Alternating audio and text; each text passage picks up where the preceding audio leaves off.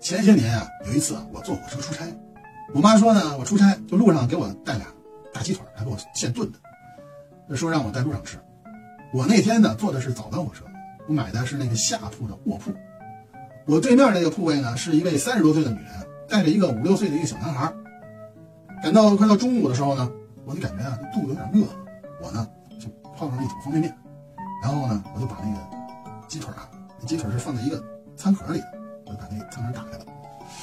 我正准备呢伸手去拿那鸡腿的时候呢，突然我想到，哎，没洗手，于是呢我就起身了，我就走向车厢那个中间连接处那个洗手间去洗手。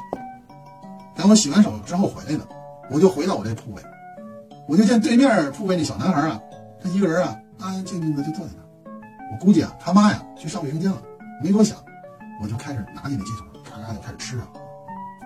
这吃着吃着呢，我一抬头，嗯，发现那小男孩啊正直勾勾的看着我呢，怎么就这么盯着我？